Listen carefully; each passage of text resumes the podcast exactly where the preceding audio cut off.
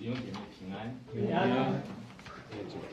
也特别的问候中间的小朋友们也平安。好，嗯，今天呢，我们要讲的题目呢是鬼父时代的神迹。哈，我小朋友们呢，你们听到听完以后呢，呃，你听懂了什么呢？可以和你的爸爸妈妈交流啊。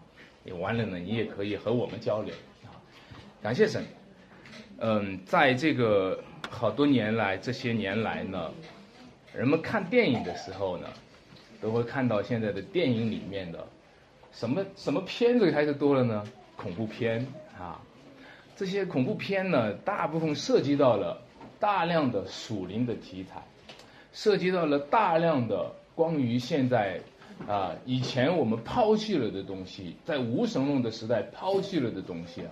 啊，无论是《聊斋》啊，无论是《封神演义》啊，无论是《西游记》，这些东西呢，啊，包括这个现代的一些恐怖片，他们都开始兴盛在了电影的市场里面。这种电影市场上的变化呢，其实是一个时代的回声。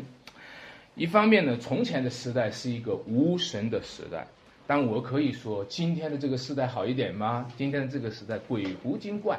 因为我们今天的题目讲，就是一个被鬼附的时代，在在眼前，就是说，其实，呃，结合着这段经文，大家会看到，耶稣今天，耶稣在这段经文里面治好了被鬼附的人，对吧？然后治好了被鬼附的人以后，然后这是一个神迹，那么就是说，治好了被鬼附的，然后把鬼赶出去，这是一个神迹，这是一个分明的对应。但是在当时候发生了一个差一点把它给颠倒了，颠倒了呢，就差一点把这个什么呢？哪边是鬼，哪边是神啊？哪边是这个圣灵，哪边是邪灵？把它把它给颠倒了。主耶稣基督实行了神迹医治，却被当时候看为是靠着鬼王赶鬼，其实这是一个魔鬼的诡计。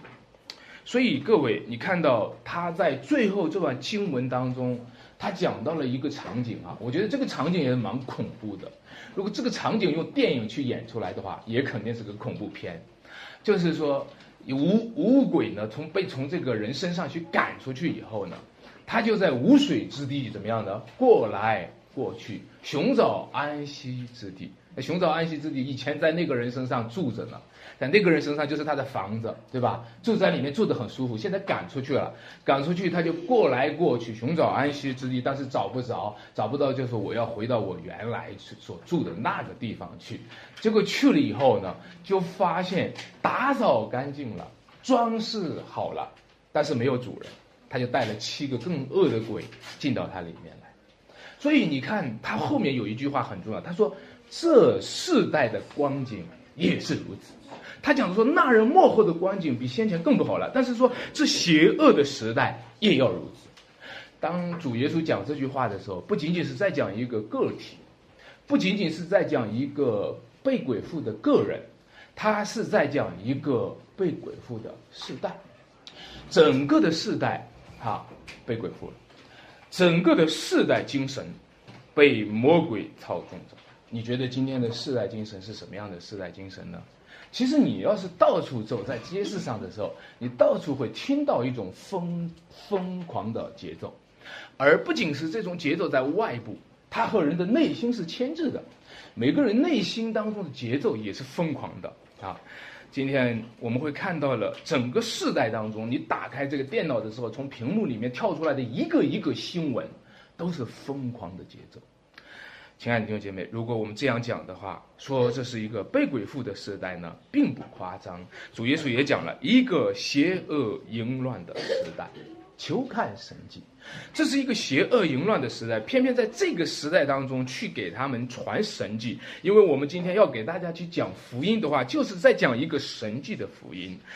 在这个时代求看神迹，没有什么神迹给他看；在这个时代传讲神迹，也没有什么人相信神迹。亲爱的弟兄姐妹们，所以除非一个更大的神迹发生，除非有一个更大的神迹，就是说一个人的心被打开，一个人的眼睛被打开，一个人的灵魂被释放，一个人开始和耶稣基督死而复活的神迹联系起来。他开始重新的来来啊洞察这个世代，来来在主里面更新自己，更新世代。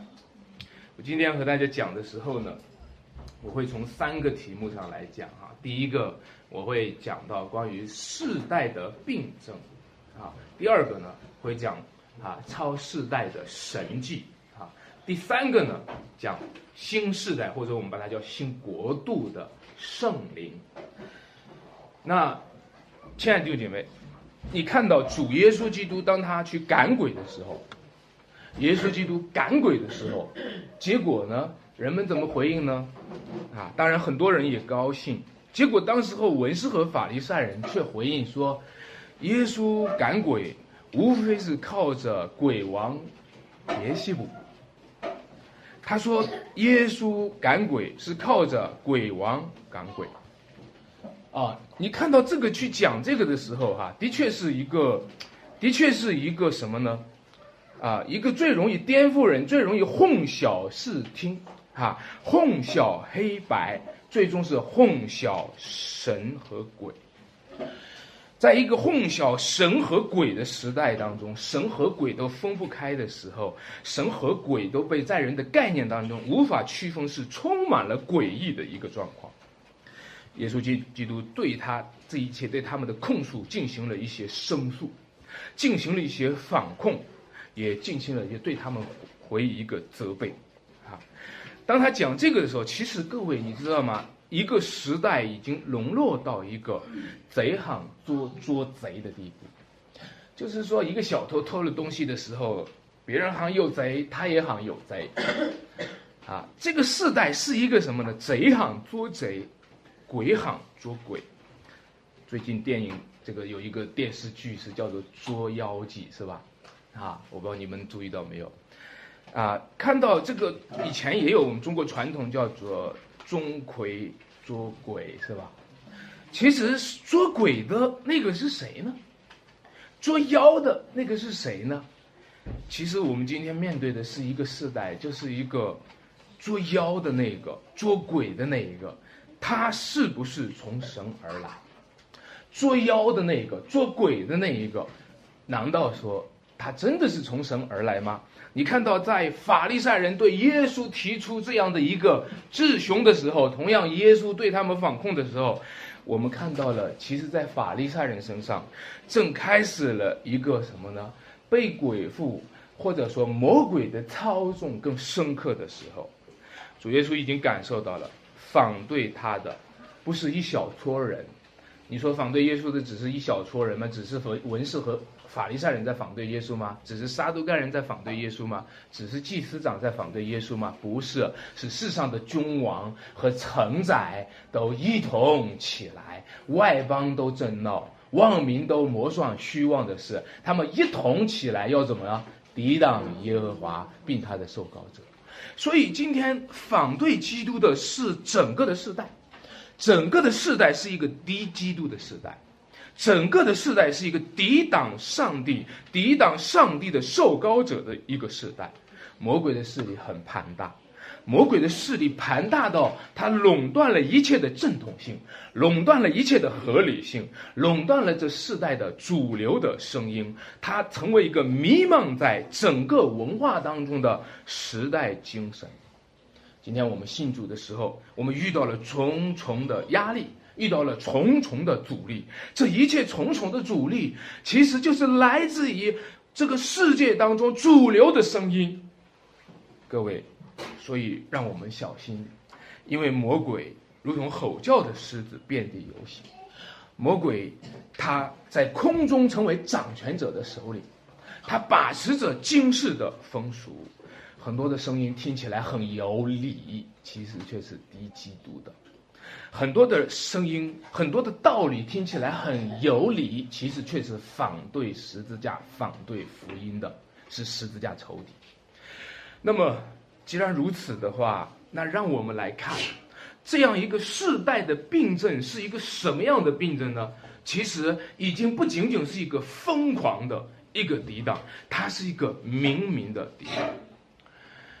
耶稣当时候治好了一个被鬼附的人，你你读经的时候看到那个被鬼附的人是被什么被什么是是一个又又聋又哑又瞎的人，对不对？当耶稣把那个鬼赶出去的时候，他的聋、他的哑、他的瞎都给治好了。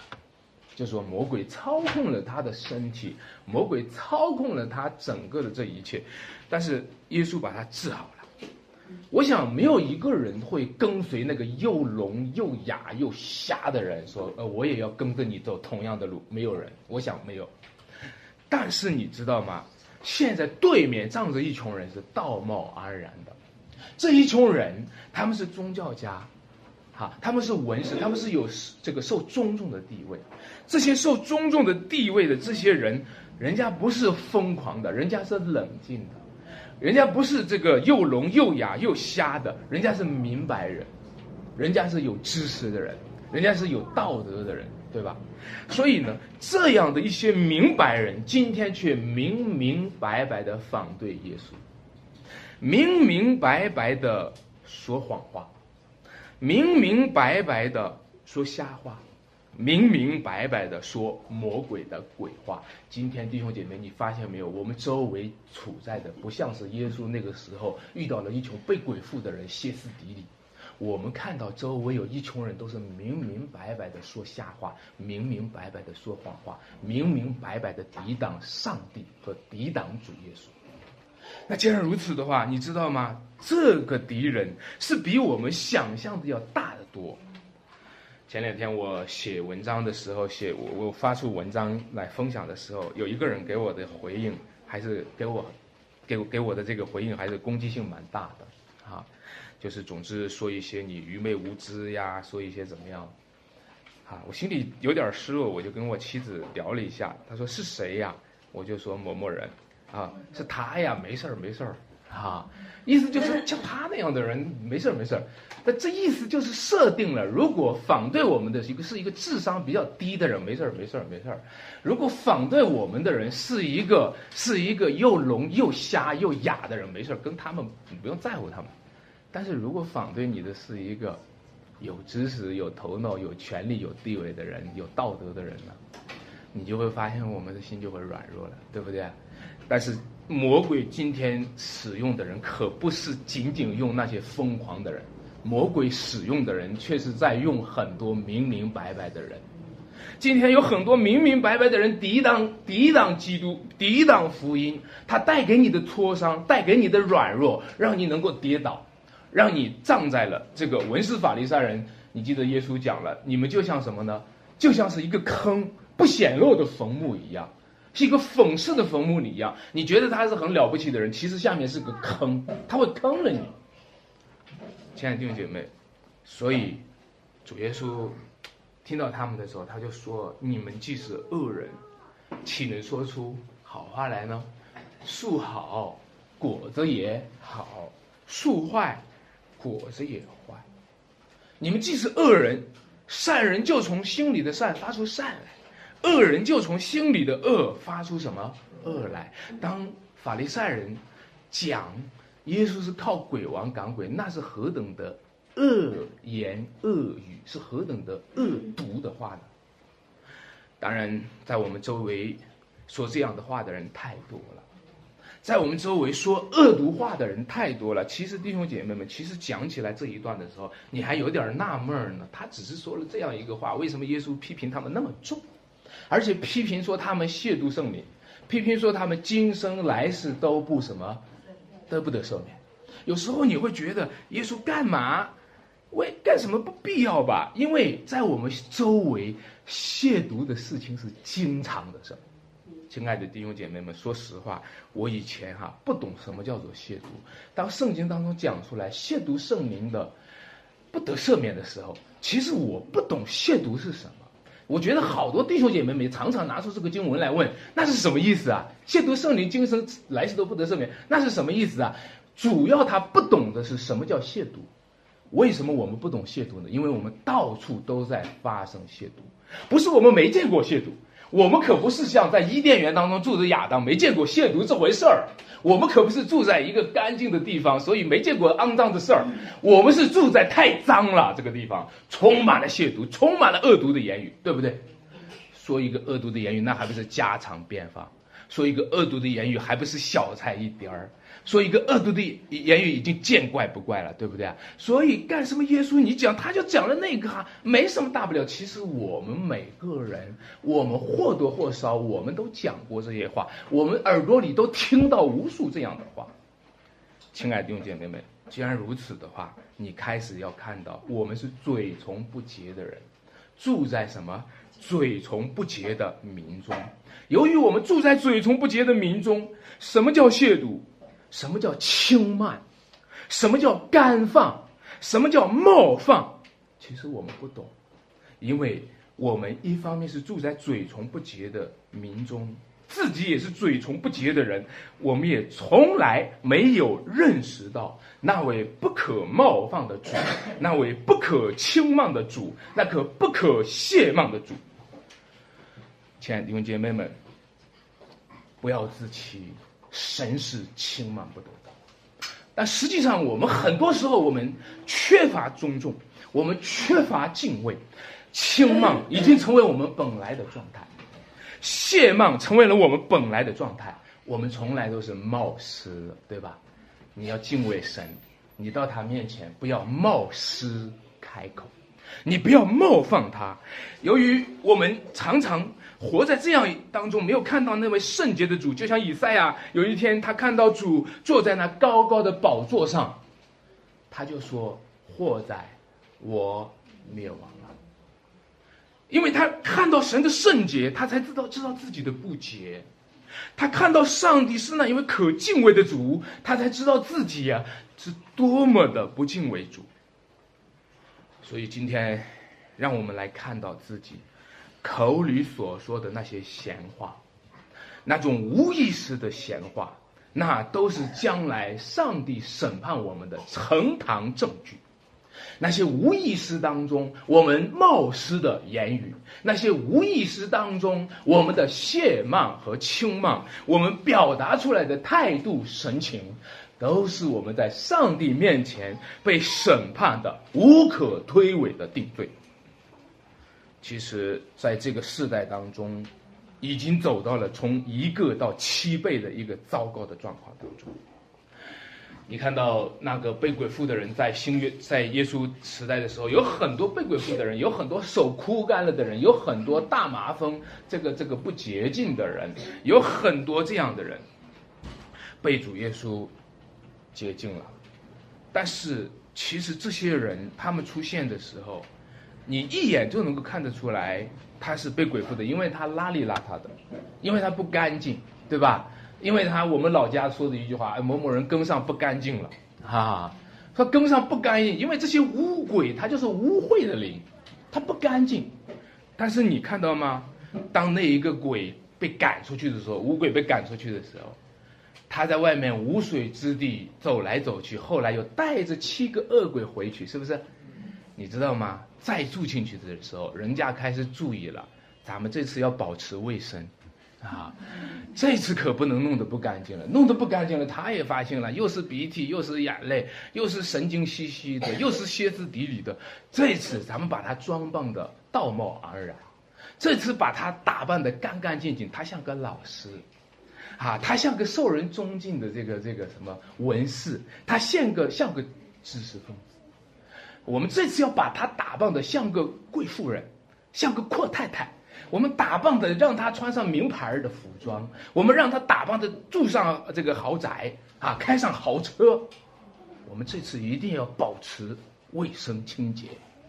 结果你知道吗？这次来的是什么呢？是七倍的恶鬼啊！而且由于大家都干干净净的，大家谁也不会不设防，自己也不设防啊，自己也享受这种生活。亲爱的弟兄姐妹，其实我们需要知道，在我们内心当中那些隐藏的罪被藏得更深了。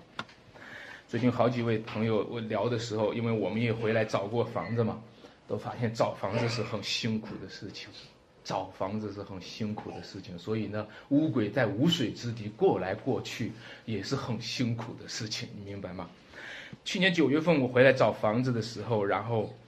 在这个太原市，就觉得忽然发现颠沛流离，一方面呢，十年前我曾经在太原住过一段时间，我们一家曾经在太原住过一段时间，我就开始怀念我们以前住的那个房子在太原街哈。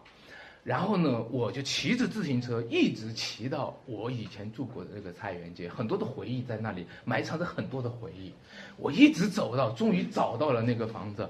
我一直从那个楼下看那个窗户，然后情不自禁的一直走到四楼上，就走在门口，恨不得就敲门，啊，恨不得敲了敲开门和主人说说话。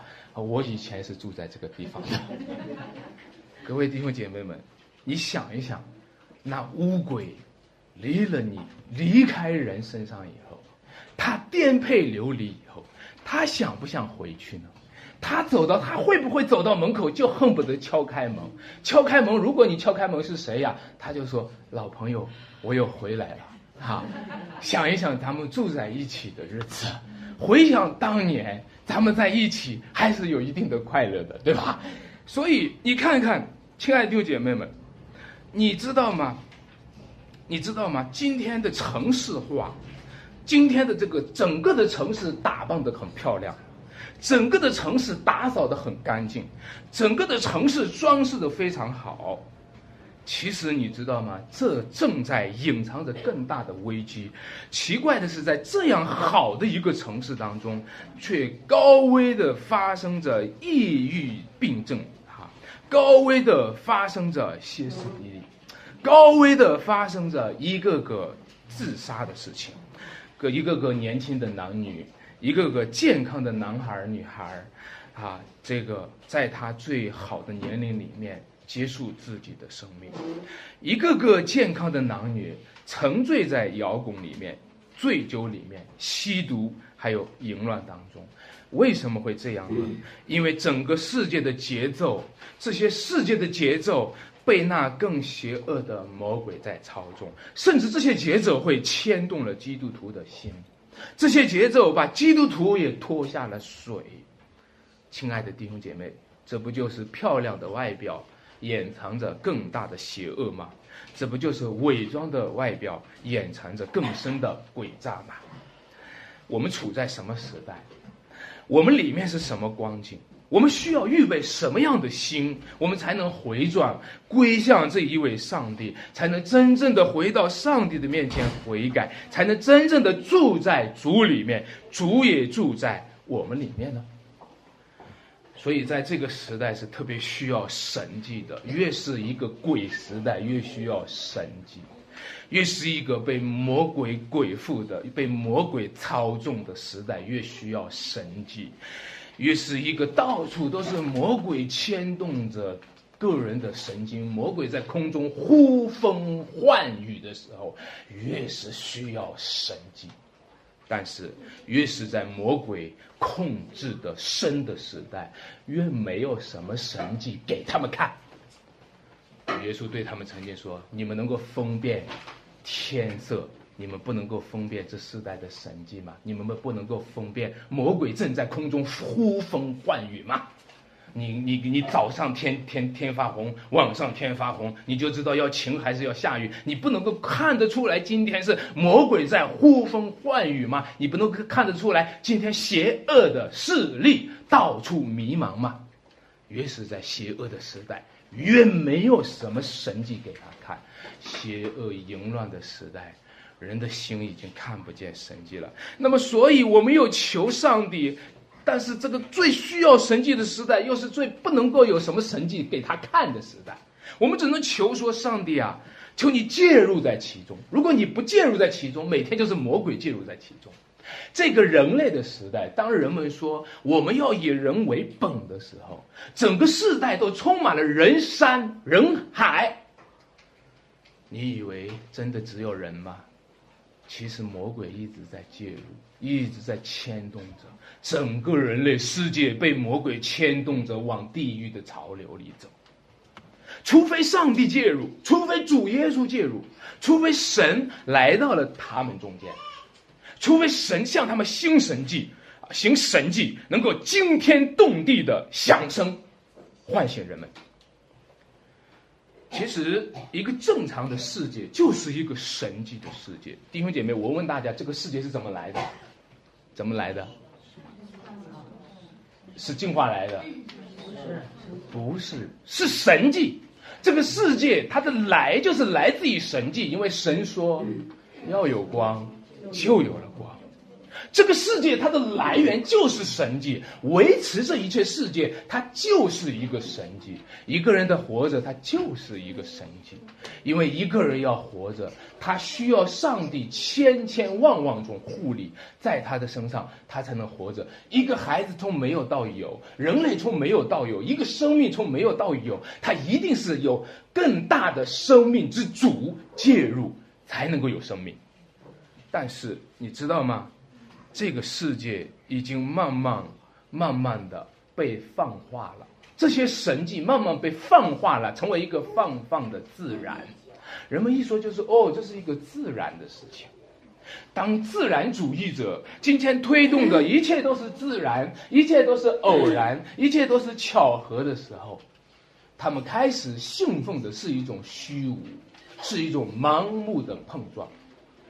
今天很多人画画的时候已经开始这么画了，就是盲目的画，随便的拿着刷子一刷就是一幅画，因为他们相信世界也就是偶然碰出来的。所以，亲爱的弟兄姐妹们，让我们今天看见吧，人在这个世界上，由于从亚当夏娃的犯罪，由于人类人心的堕落和败坏，人的眼已经被蒙蔽了。蒙蔽到一个地步，瞎眼到一个地步，人不当不为上帝的工作而感恩，而且还特别的喜欢亵渎。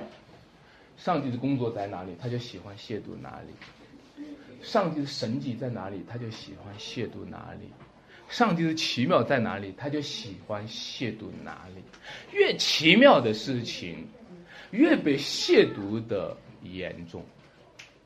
各位，今天我们看到，在这段经文里面看到，当主耶稣基督行神迹的时候，他们就亵渎说，他神迹是无非是靠着鬼王行神迹。那靠着鬼王行出来的神迹还叫神迹吗？靠着鬼王行出来的神迹，那就不是神迹了，对不对？那么，这就是人心里面的邪恶和败坏。其实，主耶稣。讲说他们今天比以前更邪恶七倍是有原因的。回顾一下以色列人过去的历史，在以色列人过去，他们是一个信奉独一上帝的民族，最后却成为什么呢？拜偶像的，对不对？成为拜偶像。一个拜偶像的人，他邪恶吗？他邪恶吗？邪恶。拜偶像的人，他就是把鬼当作神。把把魔鬼当做神，这个叫邪恶；把牛、鬼、蛇都当做神，这个叫邪恶；拜偶像的人把人当做神，这个叫邪恶；拜偶像的人把被造之物当做创造之主，这个叫邪恶。但是你知道今天七倍的邪恶是什么？把神当做鬼，把神的儿子说成是鬼。这是比那个七倍的邪恶。今天不信耶稣，为什么是更邪恶的呢？因为不信耶稣就是以神为说谎的。你知道说谎的是谁呢？说谎之人的父是谁呢？是魔鬼。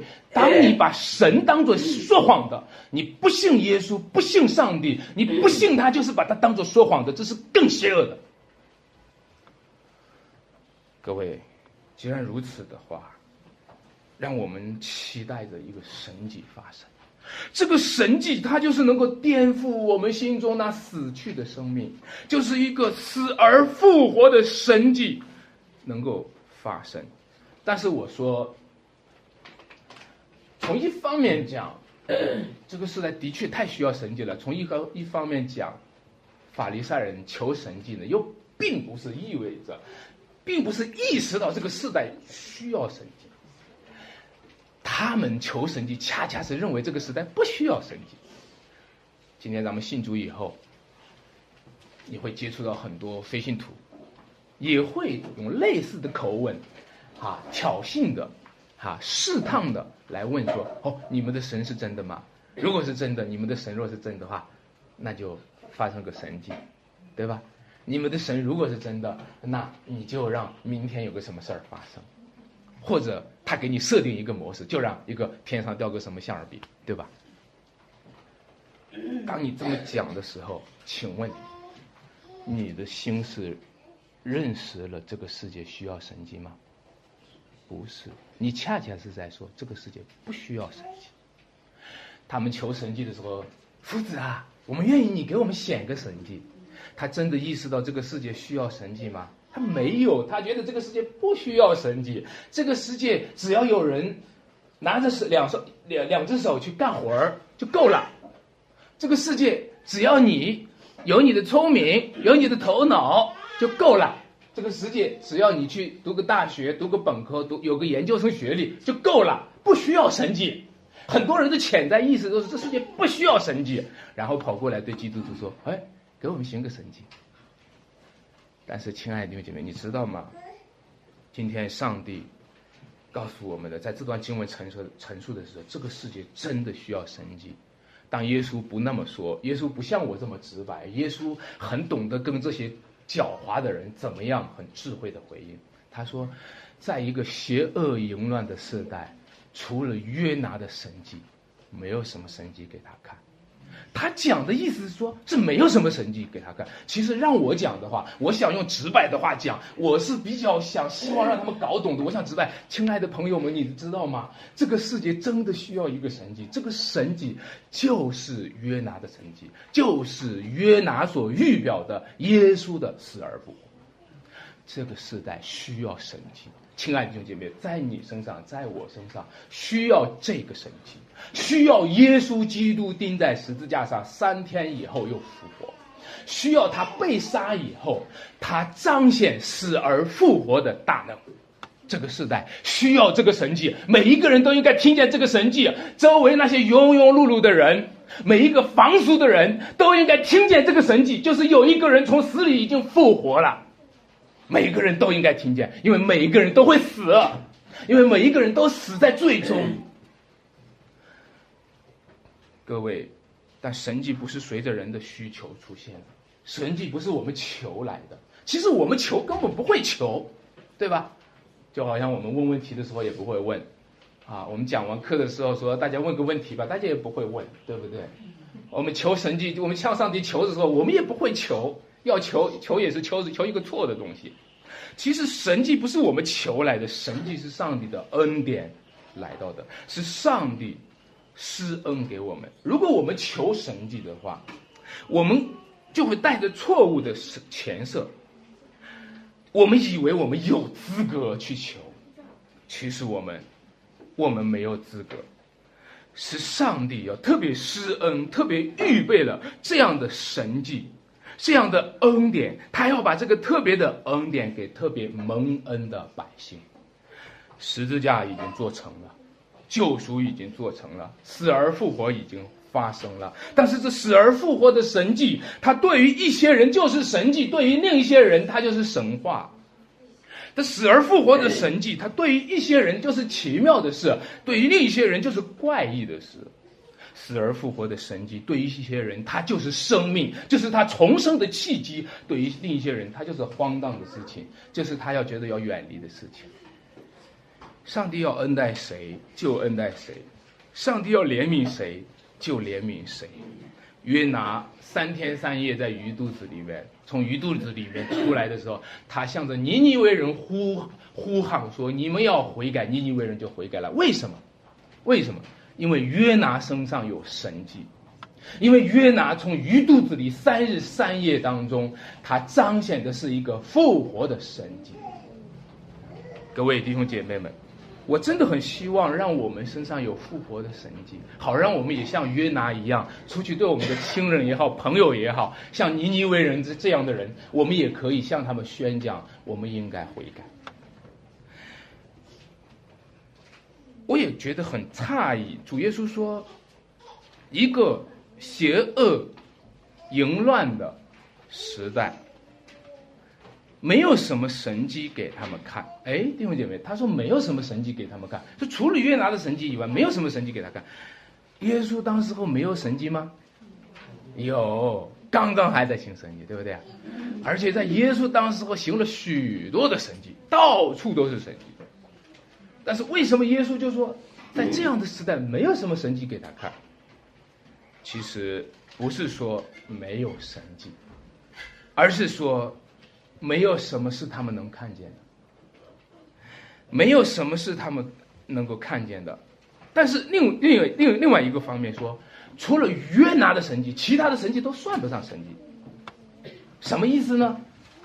就是说，说到底，耶稣让瞎子看见也好，让瘸子行走也好，让被鬼附的赶出去也好，其实都是一个神迹。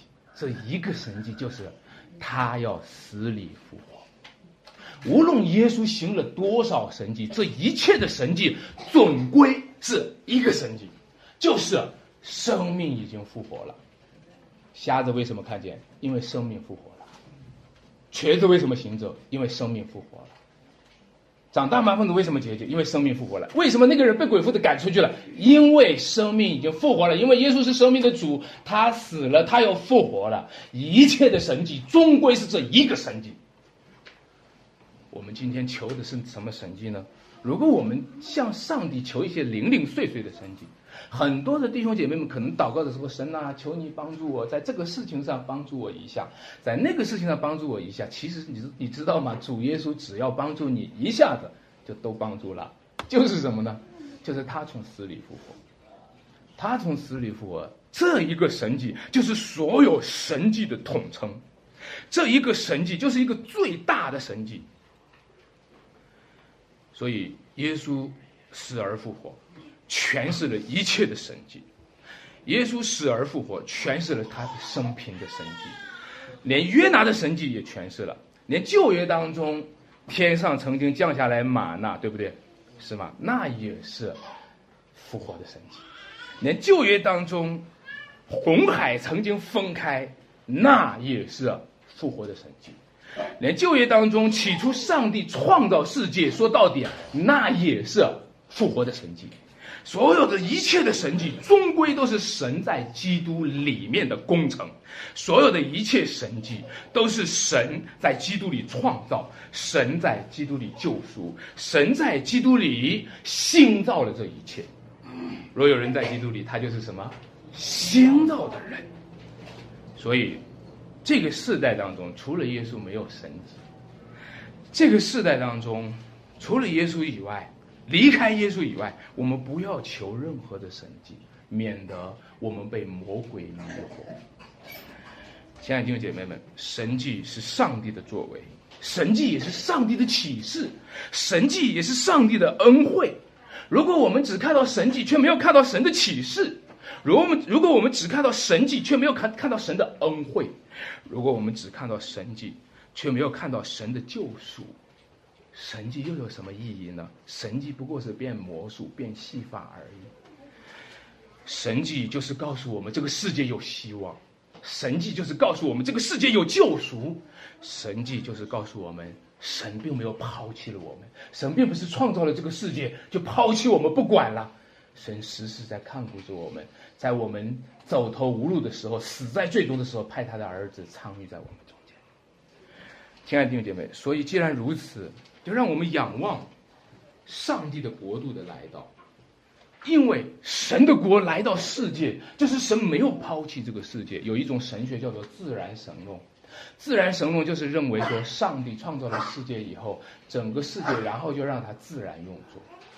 上帝不管了，上帝，上帝，上帝，上帝，呃，瞒他的事儿的，这个世界只要自然运作就可以了。其实不是的，不是的，上帝不是让我们自生自灭的。如果上帝让我们自然运作，也就是让我们自然死亡。其实上帝他的计划是要把他的国度降临在这个世界。我们每次祷告，愿你的国降临。他的计划是让他的国度降临在这个世界上，所以他说：“我若靠着神的灵赶鬼，就是什么？神的国临到你们了。所以让我这样讲：神的灵是神的国的标记。一起来重述一次哈，神的灵是神的国的标，神的灵就是神国的国权，神的灵就是神国的能力，神的灵就是神国的尚方宝剑。你知道圣经上讲一个词，把神的道叫做圣灵的宝剑，对吗？啊，神的灵就是神，神的灵就是神国的尚方宝剑。如果我们把圣灵比作是尚方宝剑的话，这个宝剑挂在墙上的时候，几乎几乎没什么用，对吧？挂在墙上几乎没什么用，啊，那个尚方宝剑没有钦差大臣去拿它的话，就挂在那儿，就就放着不动。但是如果有一天上帝派了一个钦差大臣，委托他重要的使命，然后对他说：“你去，我把尚方宝剑给你，你知道吗？将要有大事儿发生了。”这个世界上将要有大事儿发生了，就是神的国要来了，神的国伴随着就是神国的尚方宝剑。那个尚方宝剑没有拔出来的时候，还你还不要当心哈，这个现在就没有从在墙上挂着呢，你不用担心它，你不用怕它，它可能是个空空的配件嘛。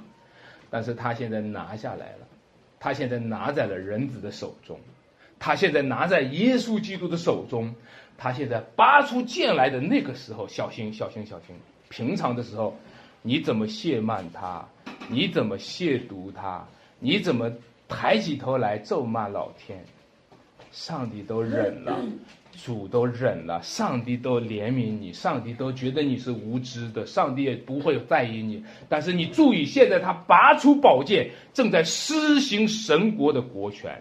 你在这个时候却说是他靠着鬼王赶鬼，你注意，你将要死在他的剑下。我们都知道，受这个这个火火势最猛的时候，千万你不要对面对着他，是不是啊？对吗？你我我们也知道，一个人发脾气的时候，那个那个脾气正旺的时候，你也不要轻易的挑战他，是吧？但是今天神国现在拔出剑来的时候，不要挑战他，不要挑战。如果你今天拿着你自己的这样的一个轻慢，拿着你的亵渎去挑战神国的权柄的话，你知道吗？耶稣那句话就讲出来了：干放圣灵的，他的罪是什么？今生来世都不得受。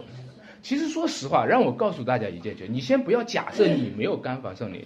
其实我告诉大家，我们都干放过圣灵。你记得圣经上讲说，不要叫神的灵担忧，是不是？你有没有被神的灵担忧过？有吗？有也也说不要消灭圣灵的感动。你有没有消灭过圣灵的感动？有，有。那咱们还活着是吧？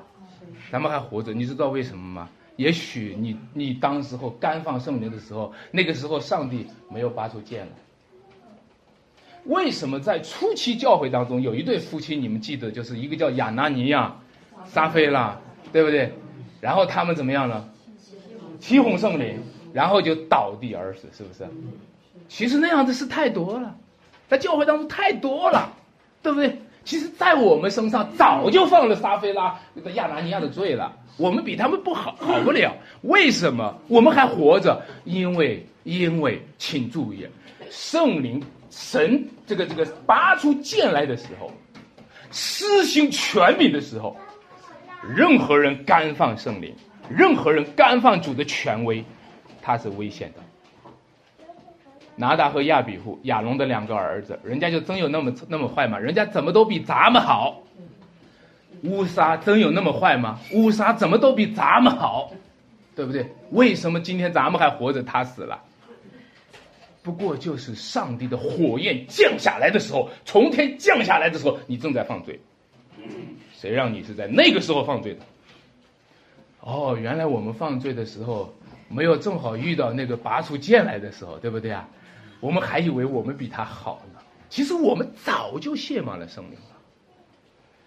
虽然事过境迁，在耶稣的时代和我们的时代有一个时空的差距，我们也很难想象当时候是什么样的场景。不过，弟兄姐妹们，今天你在教会当中，你是一个服侍神的人，你是一个敬畏主的人的话，你都能够发现圣灵如风。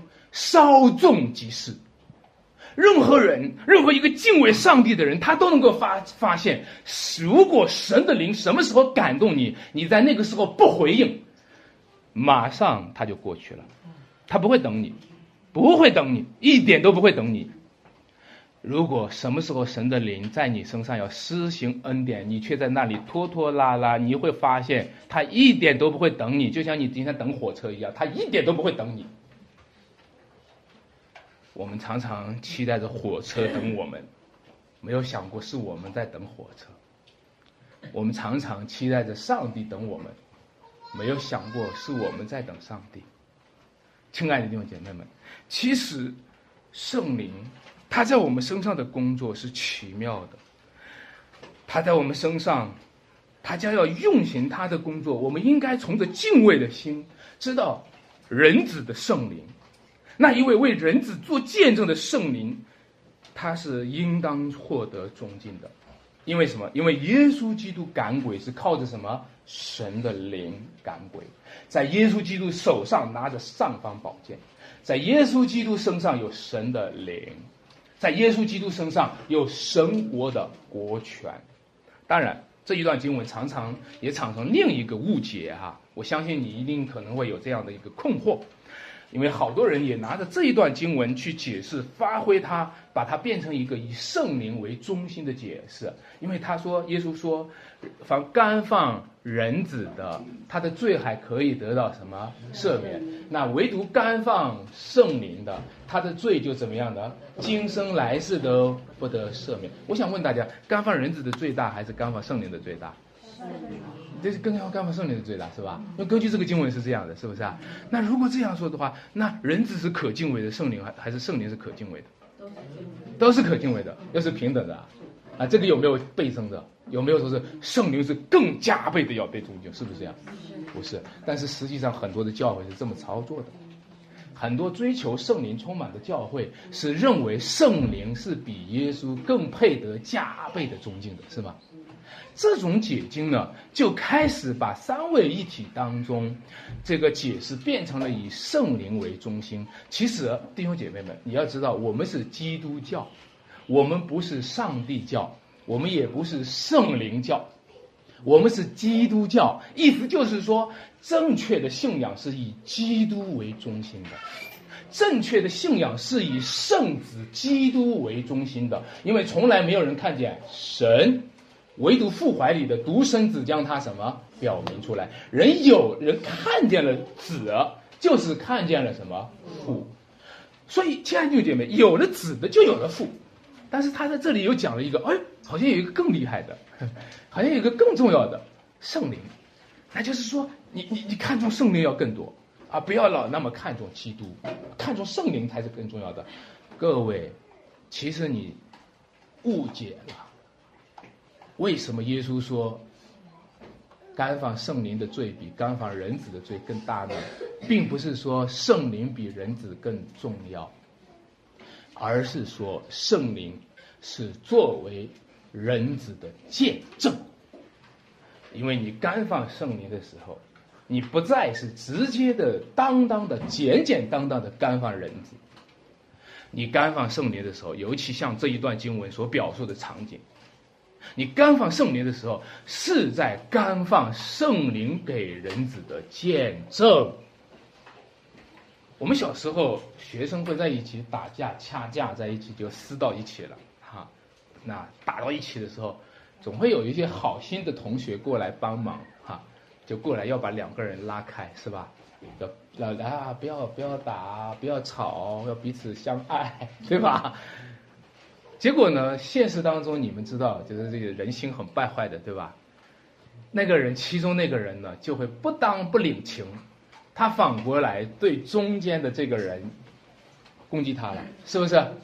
啊，逆犯老几，对不对？是吧？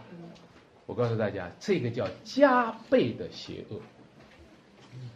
为什么说干犯圣灵就比干犯人子的罪更大呢？因为你开始的时候你不知道人子是谁，你干犯人子，对吧？父啊，赦免他们，他们不知道，他们不知道。但这个时候圣灵过来做见证，你知道了，其实你知道了，你明明知道，你开始攻击圣灵。如果一个人打官司的时候，在法庭上出席的时候，原告和被告他两个是对峙的，法庭审判官在中间，这个时候需要一个证人，对不对？证人出席的时候，哇，他站在这里，证人一当一做见证，对方一听，哎，见证对我不利，马上他说法官，我现在要，呃，放这个这个控告这个证人，他诬陷我，这个官司还打到一半儿，他就开始。出来一个新的官司，啊，这个审判还没完，他现在开始起诉那个证人了。你知道吗？今天为什么传福音很难？你知道为什么传福音很难？因为每一个见证都不算数，因为基督徒做的任何见证都可以被起诉，对吗？是不是？为什么今天传福音很难？为什么上帝的国每一次的彰显都不算数？因为每一次他们都是以神为说谎的。最近中国屡屡在发生一系列关于见证的攻击，特别是关于媒体新闻和记者。二零一零年的时候呢，山西的疫苗事件发生，我相信大家都看到了。就是给孩子们打疫苗的时候，发现这疫苗是有毒的，对吧？最早其实各位你知道可怜不可怜？最早就是从咱们山西开始的。二零一零年发生这个时候的事，那个然后呢，啊，山西一百多名儿童呢，因为注射疫苗呢，或者或者死去，或者残废。那后来这个事情报道以后呢，轰轰烈烈的引起了社会的关注。你们后来知道吗？那个记者叫做王克勤，后来怎么样了？呃，他没死哈，还活着，他被免职了，哈，被免职了。二零一一年九月十八日，河南呢洛阳电视台有一个记者，三十岁的一个记者叫做李翔啊。这个人是什么呢？他在调查报道地沟油的事件。你们知道他怎么怎么回事吗？他被杀了，被连捅十余刀，抓起来的人是抢劫杀人案，啊，你想一想，这个抢劫要抢你，捅你十几刀才抢你吗？啊，这个很常常识的东西，但是警方的回复是是个抢劫杀人案，大家都知道，现在的媒体都不敢说话，记者都不敢采访，是吧？律师也不敢呃不敢为为人们去做辩护，是不是？所有的见证人在被攻击，你敢出庭作证吗？你亲眼看见某人杀人，你敢出庭作证吗？好，在这个时代，所有的证人都被攻击，所有的见证都被攻击，因为这个时代和那个时代可能是已经是七倍之多了，因为这个时代比那个时代邪恶的更严重，因为这个时代仍然是攻击见证的时代，所以上帝说这样的时代。应该说没错这样的话也落在他们身上，今生和来世也得不到赦免，更何况那一些见证是关乎上帝儿子的事情。亲爱的弟兄姐妹们，让我提醒大家，圣灵在我们生命当中，在我们良心当中的工作，那是一个明明白白的事情。为什么你会变得不明不白呢？我觉得基督徒最重要的一个事情就是圣灵在我们心中的见证，圣灵在我们良心里的更新，使我们变得明白的时候，一定要坚持你的明明白白，因为在这个世界上充满了对圣灵的见证的攻击。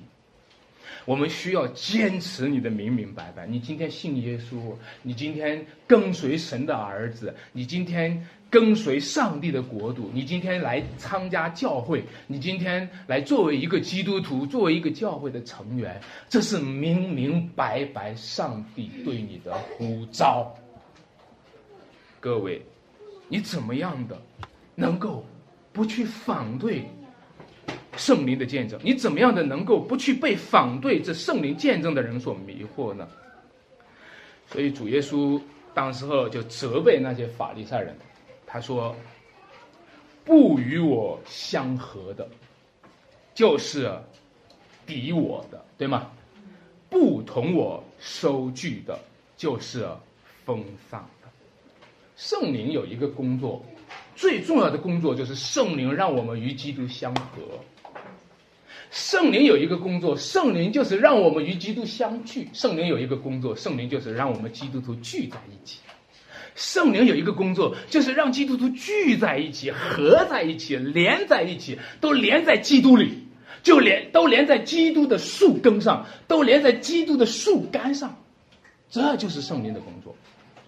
亲爱的弟兄姐妹，有时候你觉得蛮讽刺的，就是撒旦的国度很合一。上帝的教会很锋利，这是让你觉得很讽刺的事情。当主耶稣说：“你们说是我是靠着鬼王赶鬼，你这个前设错了，因为防疫国自相纷争，他的国必什么站立不住。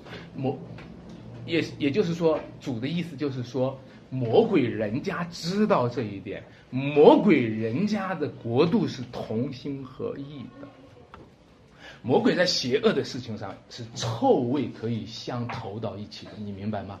人家在一起，人家能说到一块儿，啊啊！人家在一起，魔鬼和魔鬼在一起的时候，就讨论什么呢？讨论说，嚯，今天我又把某个基督徒给他拖下水了。另一些另一些魔鬼就哈哈哈哈哈哈，然后他们就一灵同感，啊，你知道吗？魔鬼。人家在这里去在拆毁上帝国度，去攻击上帝国度，抵挡上帝国度的事情上，人家是同心的。但是上帝的教会却是分裂的，对吗？为什么？今天这是一个蛮讽刺的事情。为什么在我们弟兄姐妹们中间，在你和我中间，在弟兄姐妹们中间，总有这样那样的过节，总有这样那样的嫌隙，总有这样那样的哈说法。其实圣灵的工作是什么？圣灵的工作就是让我们与基督相合，让我们在基督里相合。其实这种在基督里的相合呢，最重要的是一种深层次的联合。我也知道，今天教会当中任何一个教会都都会讲合一。我也知道，从普遍性的意义上来说，教会与教会之间也是合一的。从上帝他的救赎工程上来说，我们各教会之间还是一，我们弟兄姐妹之间还是一。但是我还是要和大家讲。今天我们的合一，我们的相合总是那么浅，我们缺乏一种深层次的联合。我们一起爬过山吗？好像没有。我们一起吃过饭吗？好像没有。啊，吃过，吃过，吃过啊！他们中午常常吃是吧？啊，那么我们一起这个，我们一起在一起这个，这个这个这个，有没有一起传过福音？啊，有没有一起受过逼迫？有没有一起打过战？我们就越来越发现了，越到深度上，我们的相合就越少，是不是？我们有一起有没有同富贵？也可能有。我们有有没有一起同快乐？可能有。我们有有没有一起同悲伤？我我呃，你就会发现我们有没有那种深度的契合？其实很多时候，我们之间缺乏深度的契合，我们和主也缺乏深度的契合。说实话，我们进食祷告的也很少，因为我们进食祷告就必须要预备更多的时间，预备更多的心，要预备更多的深度和主去契合，是不是？我们一般祷告的时候匆匆忙忙，晚上睡觉的时候祷告的时候还是不太想跪起来，就这样躺下来，比较 比较差不多，这个也不错了，是不是啊？啊，睡睡觉前扒手机是主要的，是不是？到那个时候顾不上祷告了。我们今天和主的关系，我们和主的契合都是浅浅的。弟兄姐妹们，我真的很想问一问，你那个最深度的契合是什么时候？或者让我这么问你吧，你笑的最有深度的时候，现在回想回想，让你开怀大笑，笑得最有深度，那就像舒了一口气一样，让你感觉到释放，那是什么时候？或者让我这么问你吧，你哭的嚎啕大哭，哭的最有深度，然后哭完以后哭得很舒服，那是什么时候？啊？或者让我讲一讲，也许你说啊，安弟兄。我最有深度的时候，就是我打喷嚏的时候，那个时候很有深度，从我的肺部到我的喉咙，再到我的鼻孔一气呵成，哈，啊，然后呢，你也可能回答说：“安弟兄，我最有深度的时候是我打哈欠的时候。啊，从我的四肢百节、全身通畅，然后一鼓作气，然后啊一气呵成。”我就在想，基督徒，你和主的联合有多少的深度？你和主的联合有多少深度？你在基督里和你的弟兄和你的主内的弟兄姐妹们的联合有多少深度？各位，我们可能最深层次的经验，经验也不是打哈欠，也不是喝酒，也不是与主相交。也许我们最深次、终深、最深层次的经验，经验是一个人吸烟的时候，会把他嘴里边的烟吐出来，然后再从鼻子里面吸进去，然后经过他的大脑皮层，然后经过他的全身，然后再吐出来。也许是一个人喝酒的时候，让他自己整个的全身被这种酒精麻醉刺激的那一个快感。也许一个人最深层次的经验，乃是一个人在家里吵架的时候大吼一声，那个时候是最深层次的经验。或者说，一个人在吵架的时候歇斯底里。发出尖叫的声音，那个时候是最深层次的经验。也许我给你讲这一切，你都感觉到我们深层次是最可怕的。我们最深层次里面，可能那个最深最深的住着一个黑暗的权势。亲爱的弟兄姐妹们，什么时候你有同样的深度是与主相交的？什么时候你有同样的深度、更深的深度，是与基督同受苦、同患难、同被逼迫、同背十字架，以至于同享那荣耀的平安和喜乐呢？最后，让我们来回到经文当中讲一讲，那个乌龟在无水之地过来过去，他回来了，他看到他原来的住处，他说在外面找不到房子，我现在回来了。我干嘛要搬家呢？我偏偏不搬家。你让我搬家，我就搬家。我要回去。回去的时候，他看到里面空闲，他就心里一下就明白了。哦，也打扫干净，里面还空闲，干什么把我赶走了？里面还空着，这不是想我是什么呀？对不对？他就心里很清楚了。然后他敲你的门的时候，或者趁你不注意，趁虚而入。然后进去的时候，带着七个更恶的鬼进去的时候，赖在那里不走，住得更深。然后你赶他也不走的时候，他就悄悄地对你说：“想一想，我们在一起的时候也很有快乐。你看你都把我赶走了，这一段时间你不是挺空虚的吗？这一段时间你不是挺寂寞的吗？”这一段时间，你里面很空闲，你不觉得这个房子房价这么高，空闲着没人住，你不觉得很可惜吗？你就被他说服了，亲爱的弟兄姐妹们。所以让我告诉你，这个时代是被魔鬼附的很深，所以癫狂的程度很深，政府逼迫教会逼迫的很疯狂。这些年轻的也好，年老的也好，发脾气的时候也好，吸毒的时候也好，放纵的时候也好，他们很疯狂。但是，除非有一群人，他们是为主疯狂的；除非有一群人像保罗一样，他们是为主癫狂的；除非有一群人为主发疯的去传福音，为主发疯的去讲真理，为主发疯的。来去将上帝的道施行出来，除非有一群人不怕别人笑话，因为他已经看定了那些放罪的人都不怕别人笑话的去犯罪，那些作恶的人都不怕别人笑话的去作恶，就让我们不怕别人笑话的去信主，就让我们不怕别人笑话的去彰显上帝的真理，除非有这样一群人，这个时代，否则就完了。但是有这样一群人，你们就是世上的盐，你们就是世上的光。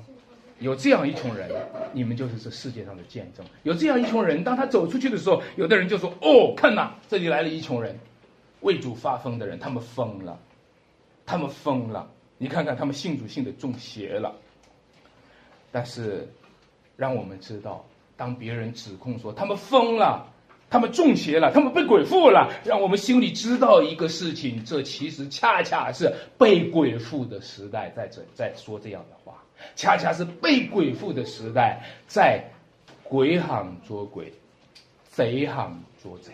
亲爱的弟兄姐妹们，庆幸吧！让我们在这个淫乱邪恶的时代当中，在黑暗悖逆的时代当中，做上帝无瑕疵的儿女，彰显上帝在我们生命中发出的神迹和启示，彰显他在我们生命当中死而复活的大能，方壮我们的生命，靠着主继续的前行。我们一起来祷告。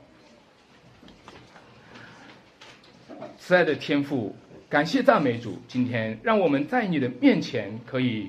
喜乐平安聚集在一起，我们都是门招的人，我们都成为上帝的儿女，我们都都是主啊，被这从这个世界分别出来，住在世界却不属世界。求你给我们力量，给我们信心，给我们勇气，给我们圣灵的充满，给我们圣灵通透的充满我们，亲爱的天父啊。求你在我们生命当中引导我们，求你使我们在这幕后的时代当中，这个世界已经疯狂到如此地步的时候，求你使我们愿意在主里面为主癫狂。